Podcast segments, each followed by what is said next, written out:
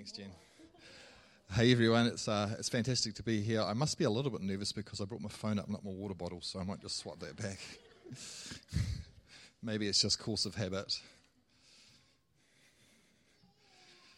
Hey, um, I've just been um, pondering on on what I was going to talk about today, and um, I guess for me, one of the things that happened when I was a new believer was that um, I had an incredible, what I call a honeymoon year um, when I first met the Lord. So I had a um, quite a supernatural conversion. Um, I was saved out of addiction, and uh, I had this amazing encounter with God where He showed up and spoke to me. And I was fairly close to dying uh, when that happened. So if He hadn't have broken into my life, then um, you know, I wouldn't be here today and have a beautiful family and beautiful wife as I do. So I've been absolutely thoroughly blessed beyond any of my dreams. But God intervened into my life. And, you know, one of the things that I think about, and I've thought, why didn't I get saved or, or meet Jesus when I was five years old? How come, like, God waited for such a long time? And I guess it's because I had the wrong mindset. Like, I used to think that God would just do what he wanted to when he wanted to. But I realize now that's not true. God was actually waiting for me to be ready. And, um, you know, I've heard it say that the Holy Spirit's a gentleman. And so, so God just waited, you know, He waited. And in fact, right through history, we see that. You know, one of the, one of the problems that I've really had in my understanding of the Bible has been how come God was so mean in the Old Testament but so nice in the New Testament? Like I could just never figure that one out. And and there's a really good reason, but unless we understand the breakdown and the historical context of the Old Testament, we'll never understand that. What what actually happened was that like me, see, God gave me the freedom to choose. And in fact, it's, that, that started really early, actually.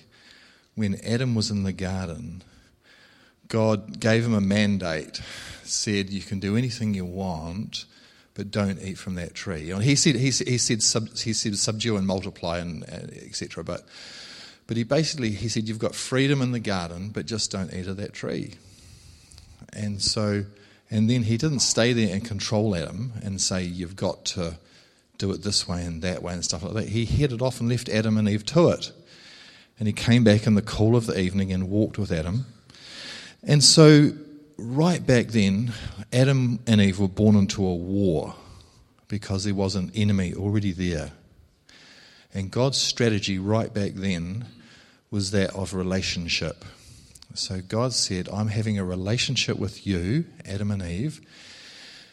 And as we walk together and talk together, and you know what I'm really like, then you will have my wisdom and you will gain and grow your own wisdom. But Adam and Eve had free choice, and I had free choice, and we all have free choice. So, going back to the Old Testament, God came to the children of Israel after they left Egypt. And he said, I want to be your God and I want you to be my children, essentially. He was saying, I want to offer you the best type of covenant there is. It's called a royal grant covenant. And the children of Israel had been in slavery for 400 years and they just went, that's just too much for us to deal with. We just, we can't handle that freedom because they'd been slaves for such a long time. So they said, no, we don't want that. We just want a bunch of rules. And so God said, Well, if that's what you want, then that's what you shall have. And so what God did was He gave them a thing called a kinship covenant, which Sally talked about last week. And so you have to understand that in those days that the laws of the land were covenants. So like today we have a whole bunch of laws and in those days, they had a whole bunch of laws, and that was, that was what the covenant was about. It was a lot more than that, but essentially, the laws of the land were in that covenant. And so, most of the covenants in the ancient world were really harsh. Like their laws were really harsh. Like if you stole, you lost your hand. If you lied, you got your tongue cut out. And there was a lot of mutilation in a lot of the covenants. They were pretty barbaric. And so, so what they were asking for was something that was quite opposite to God's heart. And in fact, I believe that God was really, really grieved, or God was really, really grieved when they said no, because the alternative was not pretty. And so Moses went up the hill and got the Ten Commandments, and he came down, and there were two tablets which were an identical copy because each party in the covenant always had an exact copy. So that's just the way it worked in those days. So that it was like two legal documents. Um, and so, and so the, the children of Israel did really badly. Like they kept breaking the rules. And so God was bound, because of the way covenants work, to punish. But he kept pardoning and he kept pardoning and he kept pardoning. And so then when Moses died, it was time for the covenant to be renewed. And so the covenant got renewed to Joshua. And so then it became, and, and so the covenant was always assessed, and the assessment went badly because the children of Israel had failed so miserably. So then it dropped down to the next covenant below it. And the book of Deuteronomy is an exact, is, is written in the exact way that a covenant is written. And so basically, the book of Deuteronomy is an, is, an, is, a, is, is an ancient world covenant document. That's what it is. It's got five parts to it. They were all written the same way in all the different cultures, and the Canaanites and the Jebusites, they all had covenants and they're all written exactly the same way. And so it went down to the lowest form of covenant. And so that's what we today would refer to as the Mosaic covenant. And so it was the worst covenant. And so if you understand that the children of Israel had free choice and chose that themselves, that does not reflect in God's nature. And so when I understood that, I because I guess the thing is is that for whatever reason, a lot of people today have they interpret the Bible with a private interpretation. And so when I first became a believer, I had this amazing freedom in this honeymoon year that was incredible. And then when I started to go to church in the church I was in, I started to get discipled out of that freedom. So I had this tension, and the tension was between an amazing freedom um, with my experiential relationship with God, which is amazing, which we really do have in this church, and then this theology that I was being taught. And the theology was really detrimental to my freedom. So I had this kind of underlying um, battle going on, you know. I had this kind of war, you know, going on in my soul.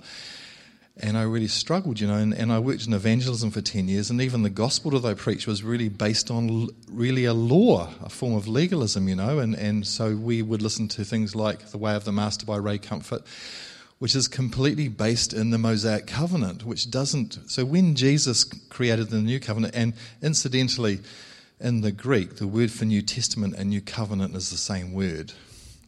So you could say the New Testament is the story of the New Covenant. It's actually the same word. So when Jesus made the New Covenant, the Mosaic covenant was completely finished. Now that's partly true because the Jewish people were still worshipping in the ritual ways and they still had the legal records of the Levite priest, so they knew which bloodline the correct priest was, and so they could still worship. But when the temple was destroyed in 70 AD, that was the end of it because all the records were destroyed of the Levite priests. So there was no more legal. So they so, so what they did is they they came to a, a, sort of a rabbinical priesthood, which is currently still there today. So it went from the Levite bloodline priesthood to, to a rabbinical priesthood because the temple was completely destroyed. And I've just finished reading an account of the destruction of the temple, and it was gut wrenching.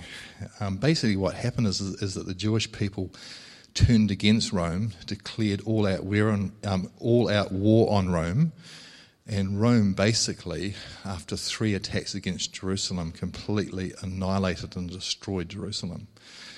and the, accounts are just horrendous. So if you know of a, a, gentleman called Josephus, who was actually he was a Jew that was also a Roman citizen, and he wrote that account. And there was four writers, but but Josephus was the um, was the one that had the most accurate account. And I, I guess for me, having been a Christian for twenty so years and never having understood something as basic as that I kind of felt I kind of felt like I was a bit robbed, you know, because here's the here's here's the thought that that I have um, is that like God is good, and if we believe that God is good on every level, we are powerful and free. So if there's this underlying level of theology that counters that, we have a tension the, the other influence as well that we've had um, has been the influence of the Greek thinking. Now, you can say with Greek thinking, um, can you understand the truth about, about God and Christ um, with a Greek mindset? Absolutely, you can. So then, how did that influence us? You may ask. Well, it influenced us because what happened was is that there were some Greek philosophers and there were the Greek gods that they had, and so there was a very strong filter or mindset that came from the Greek gods through the Greek culture. It's a little bit like, um, I was thinking about it this morning, if you had, say, a whole lot of Hindus converting to Buddhism, they're going to bring a lot of the Hindu flavor through into the Buddhist religion. Um, and so that's kind of what happened. So so the the Greek mindset about a god was what we call dualistic, like two exhaust pipes. So they believe this. They believe that there's an earth and there's a heaven, and they're completely separate. They're totally separate. So we're on the earth, and God is in heaven. So that's a Greek dualistic mindset.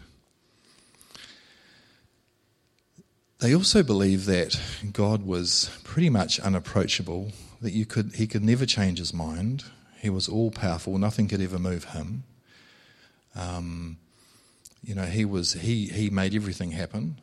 And, and, you know, if you listen to the atheists' arguments against Christianity today, it comes from a mindset of them seeing God through a Greek God mindset or filter. And so they said, and I've, i um, watched a interview with Stephen Fry, if you know who Stephen Fry is. And he was very vehement against Christianity. He said, I would never worship a God that causes child cancer and sickness and wars and cancer and stuff like that. But that's coming from a Greek um, influenced Greek God mindset. And when we understand that actually God gives us freedom of choice, that God is good. So so we look at the world and we go, yep, the world is a real mess. And if we want to see what our Father in heaven looks like, we look at Jesus, because the Bible says that he was he is the express image of the Father. And that's a big thought. So you want to know what the Father's like? You just look at the life of Jesus. Now, to me, Jesus kind of looked very human in lots of ways. He was very compassionate, he was very wise. In fact, if you ask me, I would say that he was the picture of a healthy person. You know, he wasn't moved by the Pharisees and religion, he was quite anti them. He extended his hand out to people that were being beaten up and hurt. Um, he wanted to raise people up. He saw the big picture of, you know, um, people feeling pain and he always extended grace. Um, and yeah, so, so for me, that's, that's very helpful, encouraging. I'm just, I'm just going to switch to another thought here. Um, this is a thought, and this, and this came to me about three days ago. So, when with Adam and Eve in the garden, so you've got Adam and Eve were given authority and dominion over the earth, and the, the devil was there, and the devil had no power. at that point. So, but he was there. So then the devil directly challenged the very nature of God. And the devil basically said God was telling you a lie because he's being selfish. That's basically what the devil said. And so he was very crafty. And so Adam and Eve made, a, made the mistake of listening to what the devil said, which was definitely a, a pretty big mistake. And the fall happened, and you know, etc., etc. And then the Bible says the second Adam came. And what I realized was that the second Adam actually restored things back to how they were before the fall. And so the second Adam, which is Jesus, was given the authority back, and the devil was there still, but the devil had no authority. Because the Bible very clearly says that Jesus led the devil and all of the demons in public display. And, and the picture there is that, is that when a town is conquered, then all of like the mayor and all of the officials get all chained up and they get paraded through the town in public display so that the conquering army can just say hey hey guys we've won we're now the ruling power here and so that's the picture that it, it says, and I think it's in the book of Colossians. It, it gives that picture. And so the devil's kingdom lost its authority, it was defeated. Okay, so it's back. So now we're back, and so then Jesus said, All authority in heaven and earth has been given to me, I therefore send you. So he gave the church that authority, which is us today. So, in a sense, Jesus restored back what Adam and Eve had lost because he was the second Adam. And so that's today. So there's just a little test that I like to use. And, I, and, so, and so the test that I use is God is good. And so in, in, in James it says, Every good and perfect gift comes from above and comes down from the Father of lights, in whom there is no variation or shadow of turning. First John says, he, did not, he who does not love does not know God because God is love. For God so loved the world that he gave his only Son, that whoever believes in him shall not perish but have everlasting life. And so there's a whole pile of verses that talk about the nature of God. So here's my test Does it look like God? And there's a whole pile of theologies out there. And so, so what you say is, is there freedom for us in it? Do we have free choice? And is it coming from a good father? So there's some pretty big doctrines out there that you can apply that to, and you can kind of go, well, does that pass that test? And a lot of them, you have to say, no, it doesn't. Um, I'll, I'll, just give you one example, and and and and this is, and I'm I'm not going to say anything more, but I'm just going to say apply this to this test. Okay. So, the end times tribulation and rapture, which came from a woman's vision who was deathly ill on her deathbed, who was in a move of the Holy Spirit, who had a vision. And from that vision was given to another man called Irving, who was one of the very early fathers of the Pentecostal movement, which was then championed by a man called um, J. N. D. Darby, who's the, who is the father of the exclusive brethren, which was then championed by a man called um, Scofield. And so Scofield was pretty tricky, um, or very clever. He published his first edition of the Scofield Bible just after a real move of the Holy Spirit in the early 1900s. And when he published that first edition, a lot of a lot of the believers in the world at that time had experienced amazing move of the Holy Spirit. So he believed in a thing called cessationism, which means that the gifts ceased after the apostles died. There were no gifts of the Holy Spirit. So that was in his Bible. And he also talked about the tribulation and the end times rapture. And so that was in there as well. Well, so most of the Pentecostal pastors and congregation rejected that Scofield Bible because it had cessationism in it.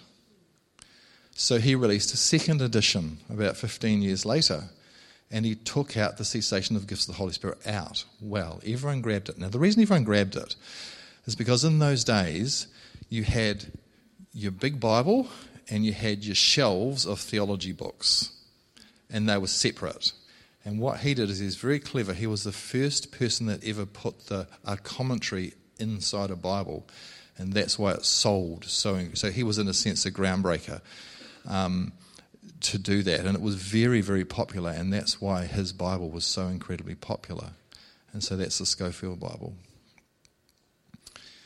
So, in any case, that's just the history of, of, of and uh, so it's only been around since um, 1830, the theory of the rapture and, and the end times tribulation and things like that.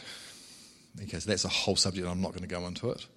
But, um, but, but here's the question If God is good, would God to his church, which is the new covenant, and just keep in mind that the perfect Son made a, a covenant with the perfect Father that can never be broken. It will never be broken. There will never be another covenant because Jesus cannot break the covenant with his Father. Okay? So that was the beginning of, you know, pray thy kingdom come, thy will be done on earth as in heaven. So that, you know, when Jesus, when the disciples teach us how to pray, he prayed that. So he's praying thy kingdom come.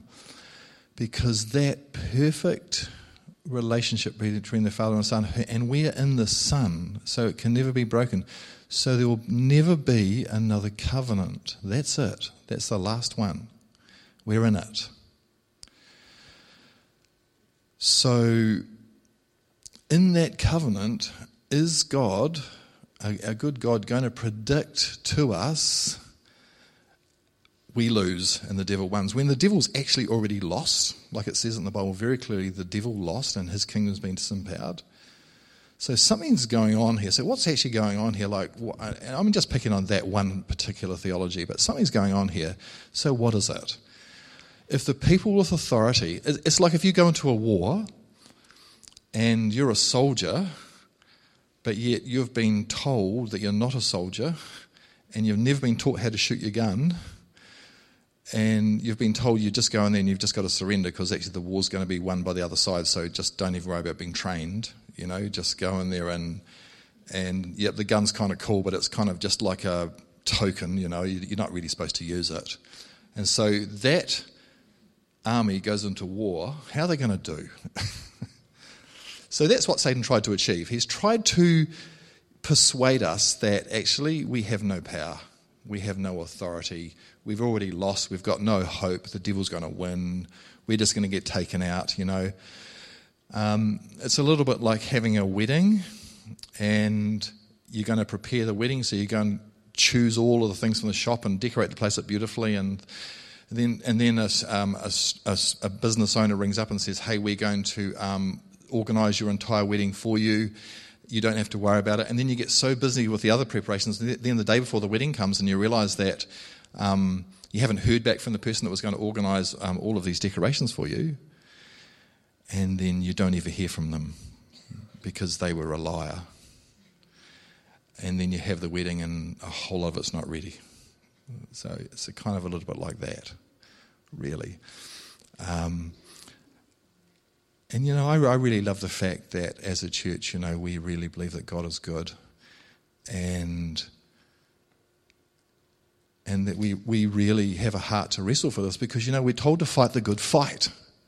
You know, and I see that a lot of the church has been taken captive. And I really believe that um, one of the things that we need to do is to be an example of people who understand what it is like to operate out of kingdom. And uh, I just think it's so important, you know. And I've just got a video clip that I want to play. It's, um, it's Graham Cooke. And I think for me, this really displays, and this is about personal ministry to one person, but this really displays the heart of God. And, and, and I think that when we go out and we reach people and tell them the good news, um, we really want to go out with an accurate representation of our Father so that our Father's nature is, accurate, is accurately represented in us. That we're not going to put a whole lot of demands and a whole lot of regulations and a whole lot of laws on people, but we're going to go out and just love people. And you know, God isn't a controlling God up there telling us what to do. If He's said, go out there and tell people about the good news, He's going to give us everything we need. And I've seen this, this um, uh, principle, which I would call a tipping point in Christianity. You, I don't know if you, any of you are familiar with Malcolm Glad, Gladwell's book, The Tipping Point. He's a business writer and he talks about when something when a culture changes it's like you try really hard and, and then all of a sudden it tips and then that product will go into a culture so that's what he talks about and i've watched people who have really um, wrestled for something they've really pulled in or pushed in for something and put a lot of hard work and then all of a sudden something changes and they seem to just walk naturally in the miraculous. They seem to be able to read people's mail and they seem to be able to bless people, but they've contended for that. And they've done the hard yards in the, in, in the secret place. They've, they've, they've, you know, like Fatu, I said, How did you learn how to get words of knowledge for people? We said, Well, I was a truck driver. Well, he, he is a truck driver. And he said, he said, I would drive to my next client and I'd pray and I'd say, Lord, give me a word for the next person I meet. And he did that for about two and a half years and he started to get good at it. But that's he contended. He contended, so he did the hard yards. And then I believe he, it's kind of like he hit a tipping point. Now, what I notice is that when we go out on the streets of Fatu and, and the team, that when we prophesy, it's just kind of like we're plugged straight into for heaven. It's amazing. And, and I love watching Fatu because he'll walk up to people and say, Have you ever felt the presence of God? And they'll say no. And he said, Would you like to? And they'd say yes. And then they get hit with the power of the Holy Ghost. Or, I mean, I, there's a whole lot of stories, but, you know, maybe Fatu will tell you some of them. But um, he, I see some pretty cool stuff. And so he is, you know, in a sense, been leading a team to so he's demonstrating to catch what something that he's got. And we see lots of people blessed, you know. Not everyone that, that he touches comes to the Lord and ends up in our church, but that's the nature of evangelism. Because because you know some people aren't quite ready to come into a church and some and there's a lot of reasons for that but in any case i just love to play this video and it's graham Cooke. it's great um, and i'm just so when um, the video is played, I'll just say a couple of things, and then um, I'm just going to hand over to Jen. And so, if you're touched by this video um, from Graham and you'd like to respond, then there will be a ministry team here for you to come up to. Um, but yeah, if we could just maybe have the lights in the video when you're ready, that'd be great. Thanks, guys. I was uh, doing some meeting. Yeah, the reason that I just wanted to show that video clip was because um, that, to me, accurately represents God's nature. And I think he, he said some really great things in there. And for me, I love God. He's been so good to me. And I want to contend that he, for the fact that he is accurately represented. And I think in this house, in this church, we're doing a really good job at fighting for that. But let's keep pushing on.